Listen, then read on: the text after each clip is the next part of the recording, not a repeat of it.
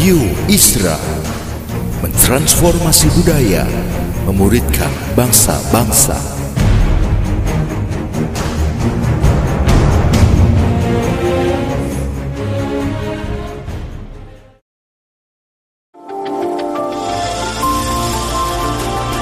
Voice of Paradigm menyuarakan paradigma kebenaran firman Tuhan yang esensi untuk memperlengkapi Anda menggenapi misi dan panggilan ilahi. Selamat mendengarkan.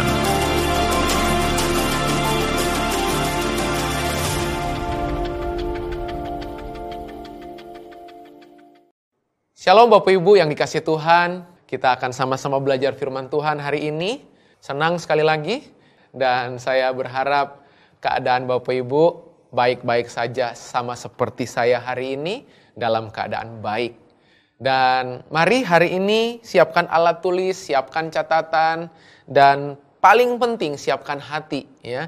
Jadi jangan sampai Anda lebih menyiapkan catatan dan buku, jauh melebihi Anda menyiapkan hati Anda. Dan hari ini mari buka hati, siapkan hati. Kita akan sama-sama menerima taburan firman Tuhan, dan saya berdoa kebenaran ini akan menolong kehidupan Anda. Kebenaran ini akan menerangi seluruh perjalanan-perjalanan penting di hidup Anda secara khusus di tahun dua ribu dua puluh satu. Dan tema yang diberikan kepada saya adalah Giving the Best. Bagaimana kita memberi yang terbaik, ya? Tentunya dari apa yang ada dalam kehidupan kita. Kita memberi yang all out dengan segenap hati. Apa yang Tuhan percayakan dalam kehidupan kita. Dan memberi tidak selalu berkorelasi dengan uang saja, ya. Sekalipun persoalan uang, persoalan memberi itu menjadi persoalan yang cukup krusial, cukup penting, yang sampai Yesus berulang-ulang menyampaikannya, berulang-ulang menyuarakannya. Bahkan secara terang-terangan Yesus berkata, musuh utamanya adalah uang atau mamon, cintakan uang. Paulus pun di beberapa pasal atau di beberapa kitab yang ditulis oleh Paulus secara jelas, ya, Paulus juga mengungkapkan bahwa cinta akan uang adalah akar dari segala kejahatan. Memberi tidak hanya bicara numbers, memberi tidak hanya bicara nominal, tetapi memberi juga itu bisa waktu, bisa tenaga, bisa uh, doa, ya, bisa dengan seluruh hal-hal yang bisa Anda lepaskan. Dan hari ini kita akan sama-sama belajar tentang topik ini, kaitannya dengan memberi. Mari Bapak Ibu siapkan Alkitab Anda, dan mari kita sama-sama akan melihat dari kitab Kisah Para Rasul pasal yang kedua puluh ayat yang ke tiga puluh lima. Kitab Kisah Para Rasul pasal yang kedua puluh ayat tiga puluh lima. Saya akan membacakan buat Anda. Dalam segala sesuatu, dalam segala sesuatu telah kuberikan contoh kepada kamu. Merinding rasanya membaca kalimat pembukaan dari pasal yang ketiga, pasal yang kedua puluh, ayat yang ke tiga puluh lima. Dalam segala sesuatu telah kuberikan contoh kepada kamu.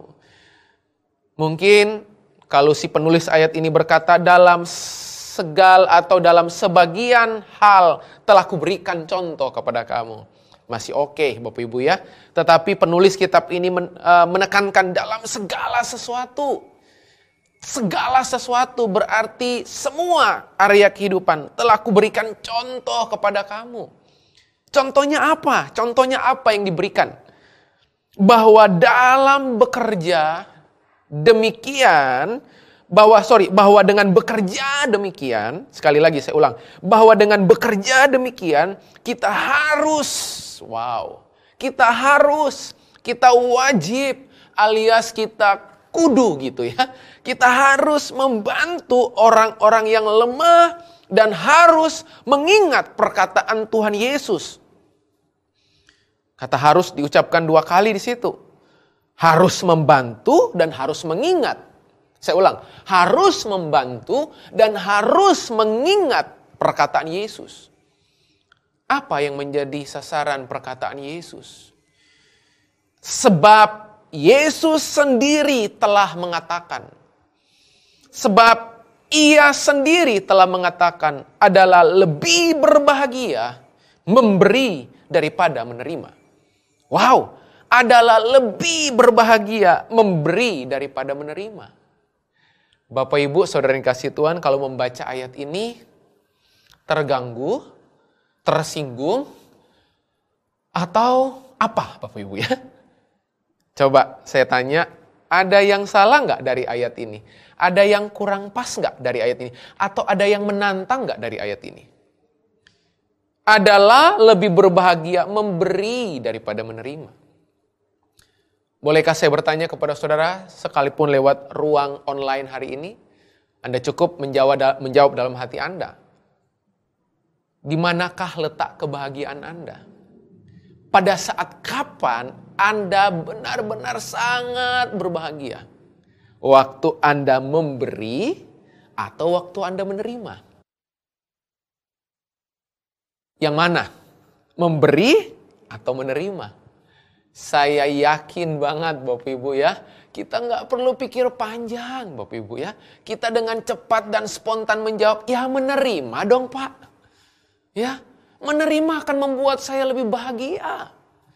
Nah kalau kemudian Bapak Ibu berkata, Bapak Ibu lebih bahagia menerima daripada memberi, dengar baik-baik, itu bukan jenis sasaran kebahagiaan yang Yesus ajarkan. Itu bukan sasaran kebahagiaan yang Yesus mau untuk kita hidupi, Bapak Ibu. Sebab Alkitab jelas berkata, lebih berbahagia kita memberi daripada kita menerima. Artinya bahwa tidak ada yang salah waktu Anda menerima. Alkitab di ayat ini tidak melarang Anda menerima. Anda bisa menerima dan itu hak Anda. Gak ada yang salah Anda menerima. Yang jadi problem adalah, yang jadi indikator Tuhan Yesus atas hidup kita.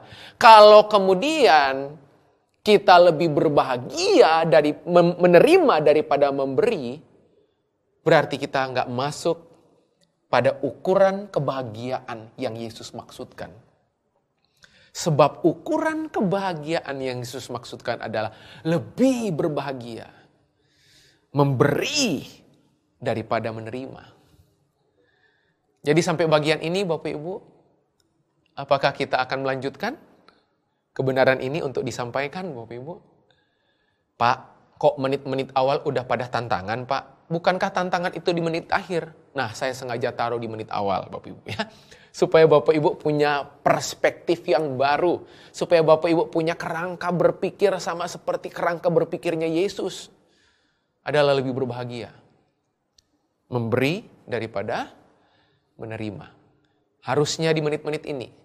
Mari ambil komitmen bahwa ukuran keberbahagiaan Anda justru waktu Anda memberi daripada Anda menerima. Ya, Anda memberi daripada Anda menerima. Itulah kebahagiaan yang sejati. Anda menerima untuk diri Anda. Tapi waktu Anda memberi, itu mengeluarkan dari apa yang Anda punya dan Anda berikan kepada orang lain. Untuk menerima, Anda tinggal menadahkan tangan, Anda akan dapatkan. Dan Anda gak kehilangan sesuatu, Anda gak melepaskan sesuatu. Malah Anda mendapatkan sesuatu. Tapi untuk memberi, Anda harus melepaskan sesuatu. Anda bahkan harus kehilangan sesuatu. Itulah kebahagiaan yang sejati. Nah, mari hari ini kita akan sama-sama melihat kalau Bapak Ibu clear di menit-menit awal ini dari kitab Kisah Para Rasul pasal yang kedua puluh ayat tiga puluh lima. Kalau begitu, sebenarnya apa sih memberi itu dalam konteks firman?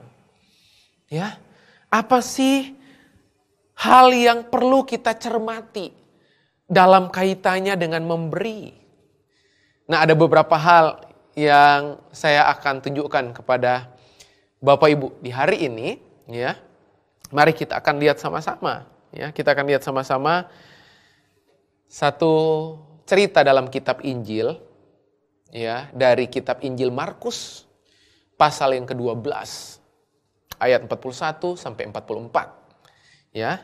Markus pasal yang kedua belas. Ya. Ayat empat puluh satu sampai empat puluh empat, ya. Pada suatu kali Yesus duduk menghadapi peti persembahan dan memperhatikan bagaimana orang banyak memasukkan uang ke dalam peti itu. Berarti Yesus ini sengaja loh Bapak Ibu, memperhatikan. Ya, kelihatannya Yesus lagi kepo Bapak Ibu ya. Ya, dia sengaja duduk di dekat peti persembahan, dia lagi duduk di situ. Saya membayangkan dia lagi duduk dan dia lagi memperhatikan. Alkitab bilang, bagaimana orang banyak memasukkan uang ke dalam peti itu. Jadi memang secara secara sadar dan sengaja, pada saat itu Yesus memang sengaja dan sadar ingin memang memperhatikan. Dan saya lanjutkan ayat ini. Banyak orang kaya memberi jumlah yang besar. Wajar Bapak Ibu? Banyak orang kaya memberi jumlah yang besar? Wajar Bapak Ibu. Wajarnya kenapa? Pasti Bapak Ibu bilang, ya karena dia kaya Pak. Oke? Jadi kalau ada orang kaya memberi dalam jumlah yang besar, wajar. Ya nggak usah, wah gila gede banget yang dia kasih. Loh, ya karena memang dia kaya Bapak Ibu. Ya. Nah perhatikan Bapak Ibu, lalu datanglah di tengah-tengah keramanan, ke, keramaian kerumunan orang kaya, di mana banyak orang kaya memberi dalam jumlah yang besar, apalagi Bapak Ibu dilihat Yesus. ya, ya kira-kira gimana? Waduh rebutan, pingin masukin supaya tertera namanya Bapak Ibu ya. Ya. Lalu datanglah seorang janda yang miskin, Alkitab bilang. Karena banyak janda yang kaya Bapak Ibu ya. Ya coba, kalau seandainya saya bilang, lalu datanglah seorang janda. Waktu Anda membaca ayat ini pasti tidak mengganggu di rasa Anda. Ya, di batin Anda. Tapi ayat ini dengan jelas Alkitab bilang, lalu datanglah seorang janda yang miskin. Berarti wanita ini udah janda, miskin pula. Kalau udah janda, kaya, oh mungkin gak akan ada problem. Tapi ini Alkitab bilang jelas, udah janda, miskin lagi Bapak Ibu. Dan ia memasukkan dua peser, yaitu satu duit. Dua peser, yaitu satu duit. Maka, wow, wow, maka dipanggilnya murid-muridnya. Yesus segera panggil, hei Petrus, hei yang lain-lain, datang, datang sini, di sini, sini datang. Maka dipanggilnya murid-muridnya dan berkata kepada mereka, aku berkata kepadamu, sesungguhnya janda miskin ini memberi lebih banyak daripada semua orang yang memasukkan uang ke dalam peti persembahan. Jadi semua orang yang memasukkan uang ke dalam peti itu, termasuk tentunya orang kaya yang di ayat di atasnya, justru Tuhan bilang janda miskin ini memberi lebih banyak, memberi lebih banyak, lebih besar daripada semua orang yang memasukkan uang ke dalam peti persembahan. Sebab mereka semua memberi dari kelimpahannya. Perhatikan kalimat ini. Memberi dari kelimpahannya. Tetapi janda ini memberi dari kekurangannya. Semua yang ada padanya, yaitu seluruh nafkahnya. Pelajaran apa yang bisa kita petik dari cerita ini? Ternyata bagi Yesus, saya, saya ulang, perhatikan dengan baik. Ternyata bagi Yesus, memberi itu bukan sama dalam jumlah, bukan, tetapi sama dalam pengorbanan, sacrifice.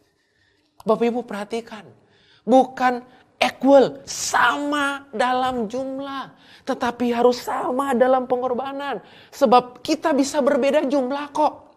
Wajar saja orang kaya memberi lebih banyak, sementara janda miskin ini hanya memberi satu duit.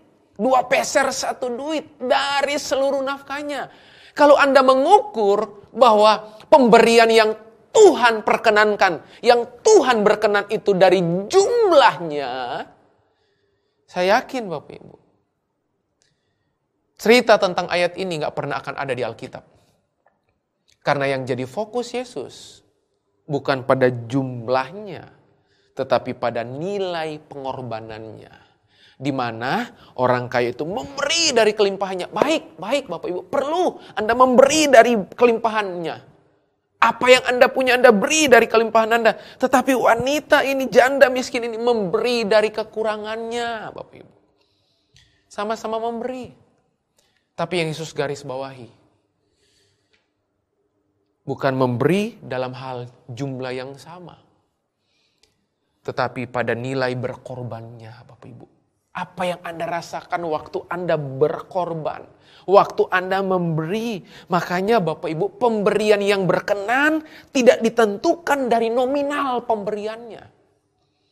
Saya ulang, pemberian yang berkenan tidak ditentukan dari berapa jumlahnya. Berapa totalnya, berapa nominal pemberiannya, tapi dari kualitas hatinya.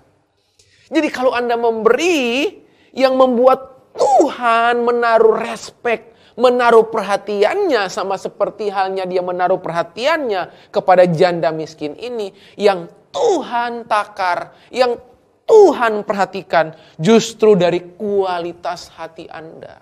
Waktu Anda berkorban, Anda memberi. Jadi bagaimana Bapak Ibu yang dikasihi Tuhan? Sudahkah kualitas pemberian Anda datang dari kualitas hati Anda yang mau berkorban? Kita seringkali memberi karena terpaksa dan kita berharap Tuhan berkati kita, kan? Ya. Itu artinya apa Bapak Ibu? Kualitas hati Anda tidak sepenuhnya, tidak tulus untuk melepaskan sesuatu untuk Tuhan. Anda memberi karena Anda dipaksa. Anda memberi karena Anda didesak. Anda memberi karena Anda dipencet, dipressure, ditekan. Pada akhirnya Anda, ya udah, ya udah, saya kasih. Gitu. Dan Anda berharap Tuhan memberkati Anda. Sementara Tuhan memberkati Anda lahir dari kualitas hati yang mau berkorban, sehingga pemberian Anda harum, berkenan di hadapan Tuhan. Hal yang pertama sekali lagi, pemberian yang berkenan datang dari kualitas hati Anda. Seperti janda yang miskin ini. Hal yang berikutnya Bapak Ibu, kita akan lihat sama-sama hal yang berikutnya. Filipi pasal empat ayat yang kesebelas. Kukatakan ini bukanlah karena kekurangan. Saya ulang. Kukatakan ini, Paulus bilang kepada jemaat di kota Filipi, kukatakan ini bukanlah karena kekurangan.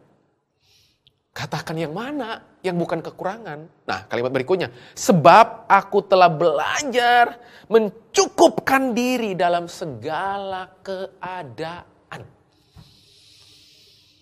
Wow. Sebab aku telah belajar. Berarti mencukupkan diri itu proses belajar. Tidak datang tiba-tiba. Tidak datang dengan sendirinya. Aku telah belajar mencukupkan diri dalam segala keadaan. Jadi bukan cuma separuh keadaan, bukan cuma dua kondisi, tiga kondisi, tapi dalam seluruh segala keadaan, Paulus bilang dia belajar mencukupkan diri. Nah, artinya apa? Bahwa memberi tanda kita memahami arti kata cukup. Jadi waktu saya memberi kepada orang lain, itu saya lagi meyakini ayat ini loh Bapak Ibu. Waktu saya memberi kepada orang lain, entahkah itu waktu, tenaga, bahkan uang saya, itu saya lagi bilang seperti Paulus berkata, itu cukup buat saya. Dan perasaan cukup ini jadi penting. Yang menarik Alkitab bilang, ada orang yang menahan malah kurang. Sebaliknya ada orang yang menyebar hartanya malah berlimpah. Wow Bapak Ibu ya. Memberi itu berarti Anda memahami kata cukup. Justru pada saat Anda belajar mencukupkan diri dalam banyak hal, justru Anda merasa semuanya cukup.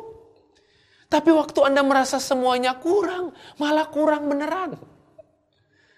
Menarik Bapak Ibu. Pernahkah Anda menyadari ini dalam keseharian Anda? Waktu Anda belajar, itu cukup buat saya asal saya bisa tolong lebih banyak orang. Justru Anda nggak pernah berkekurangan.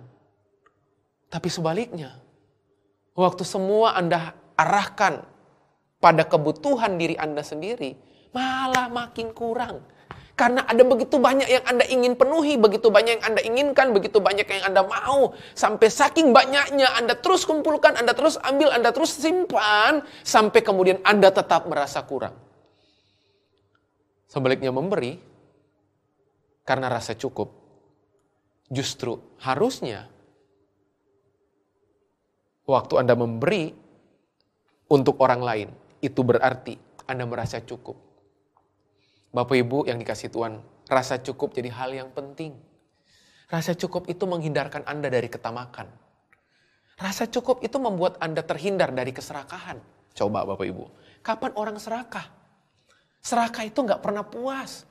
Serakah itu gak pernah puas dengan apapun yang dia dapat. Ya pingin ambil terus, ambil terus Bapak Ibu. Serakah Bapak Ibu. Coba Bapak Ibu lihat, orang serakah gak akan pernah puas. Orang serakah gak akan pernah bisa merasa cukup.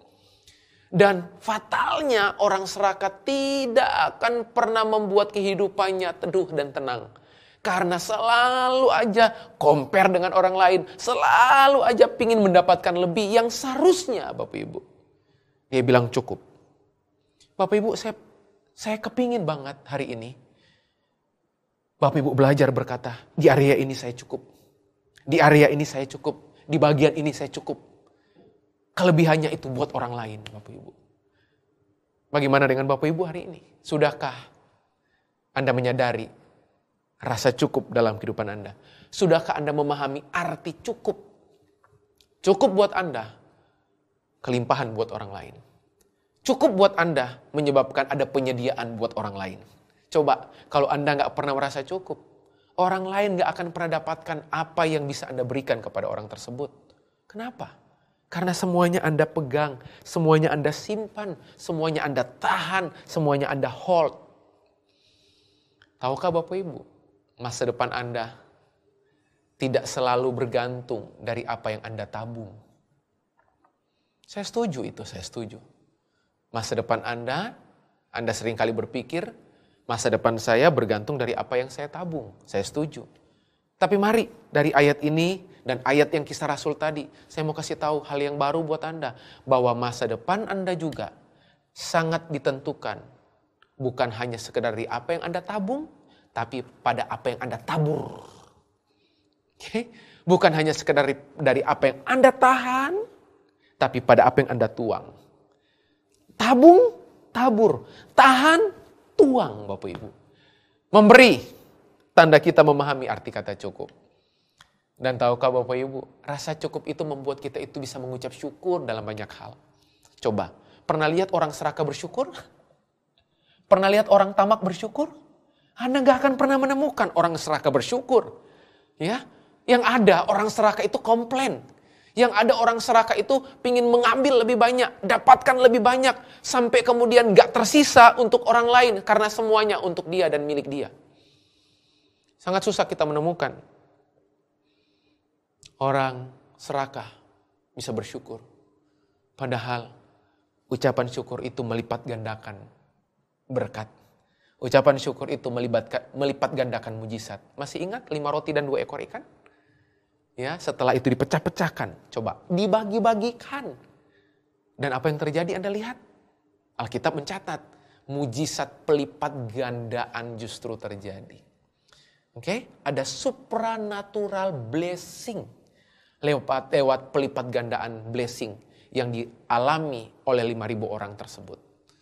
Sekali lagi, mari Bapak Ibu. Yang kedua, memberi tanda kita memahami arti kata cukup.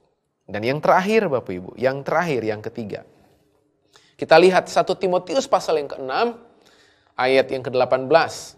Peringatkanlah agar mereka itu berbuat baik. Jadi ayat ini ditulis kepada anak rohani dari Paulus namanya Timotius. Karena di ayat-ayat di atasnya, Paulus membahas tentang cinta uang, ketamakan gitu ya. Makanya ada sebuah peringatan buat kita semua. Seperti Paulus memperingatkan Timotius. Peringatan yang sama datang buat kita di hari ini. Peringatkanlah agar mereka itu berbuat baik. Berbuat baik. Oke? Okay? Berarti berbuat baik itu aktivitas melepaskan, aktivitas menerima. Namanya berbuat baik berarti ada tindakan dari saya yang saya lakukan untuk orang lain. Itu berbuat baik. Nggak pernah berbuat baik itu saya diam dan saya menerima sesuatu dari orang lain dan kemudian disebut saya berbuat baik. Tidak. Berbuat baik itu adalah posisi, kondisi, situasi, keadaan di mana saya melakukan aktivitas secara inisiatif, melakukan sesuatu buat orang lain. Itu berbuat baik. Peringatkanlah agar mereka itu berbuat baik, menjadi kaya dalam kebajikan. Huh, menjadi kaya dalam kebajikan. Dan kalimat penutupnya bilang begini, suka memberi dan mengambil. Gitu Bapak Ibu? Enggak. Suka memberi dan membagi. Tuh Bapak Ibu, mana? Mana yang untuk Anda? Memberi atau membagi? Enggak ada yang buat Anda. Memberi dan membagi itu semuanya untuk orang lain. Di situ enggak dibilangin menerima dan mengambil. Enggak, tetapi memberi dan membagi. Bahkan dikatakan suka. Jadi yang terakhir, yang ketiga. Bagi saya membaca kisah ini, ayat ini, berarti memberi itu tanda kedewasaan rohani. Memberi waktu Anda, memberi dukungan Anda, memberi perhatian Anda, itu artinya tidak berfokus pada diri Anda sendiri. Kata memberi saja itu untuk orang lain. Mendengar kata memberi kan nggak ada untuk Anda. Memberi itu kan kehilangan. Memberi itu melepaskan. Memberi itu merilis sesuatu. Berarti dari ayat ini kita ketemu bahwa memberi itu tanda kedewasaan rohani. Bahkan dengan berani saya mau katakan bahwa pemberian atau memberi itu tanda. Tanda kualitas karakter Anda. Memberi itu tanda kualitas iman Anda. Dan memberi itu tanda kualitas kerohanian Anda. Jadi untuk mengukur kualitas kerohanian Anda, kualitas karakter Anda, kualitas iman Anda, lihat aja orang itu suka memberi apa enggak. Lihat saja orang itu suka melepaskan sesuatu enggak. Memberi itu termasuk apa? Memberi waktu bimbing orang lain. Memberi waktu terlibat dalam kul. Memberi waktu terlibat dalam komsel. Memberi memberi diri menjadi pemimpin komsel. Memberi diri memuridkan orang lain. Itu tanda kedewasaan. Tanda kualitas karakter Anda. Sangat sulit saya mempercayai kalau ada orang bilang orang itu punya kualitas kehidupan hanya dengan Anda Anda seringkali melihat dia menahan sesuatu. Apa yang Anda tahan itu untuk Anda. Apa yang Anda simpan itu kan buat Anda. Dan semuanya itu karena egosentris. Tapi memberi itu berarti untuk orang lain. Memberi itu berarti orang lain. Memberi itu berarti kepada subjek tertentu, tertentu untuk Anda lepaskan. Makanya ukuran kedewasaan sekali lagi. Tanda kedewasaan rohani. Bahkan kualitas imanmu, kualitas karaktermu, kualitas kerohanianmu terlihat dari kerinduan Anda memberi. Hari ini kita belajar tiga hal, Bapak Ibu yang dikasihi Tuhan. Yang pertama, ya, yang pertama tadi saya sudah sampaikan bahwa pemberian yang berkenan itu tidak ada kaitannya atau tidak ditentukan dari nominal jumlah pemberian, tetapi dari kualitas hati yang rindu dan mau berkorban.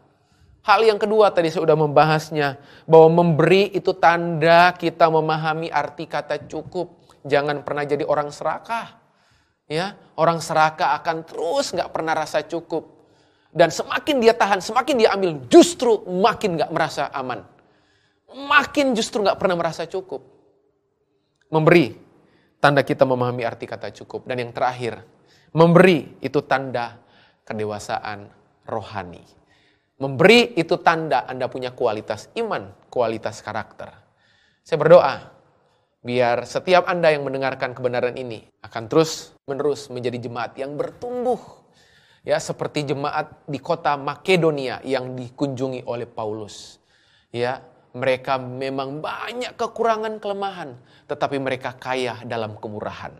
Wow, banyak kelemahan tapi kaya dalam kemurahan. Banyak kelemahan tetapi kaya dalam kebajikan. Saya berdoa, biar kebenaran ini menolong kehidupan Bapak Ibu masuk pada kualitas kehidupan yang sungguh-sungguh memanifestasikan karakternya, sifatnya, dan keserupaan dengan Kristus menjadi sasaran kehidupan kita. Radio Isra mentransformasi budaya, memuridkan bangsa-bangsa.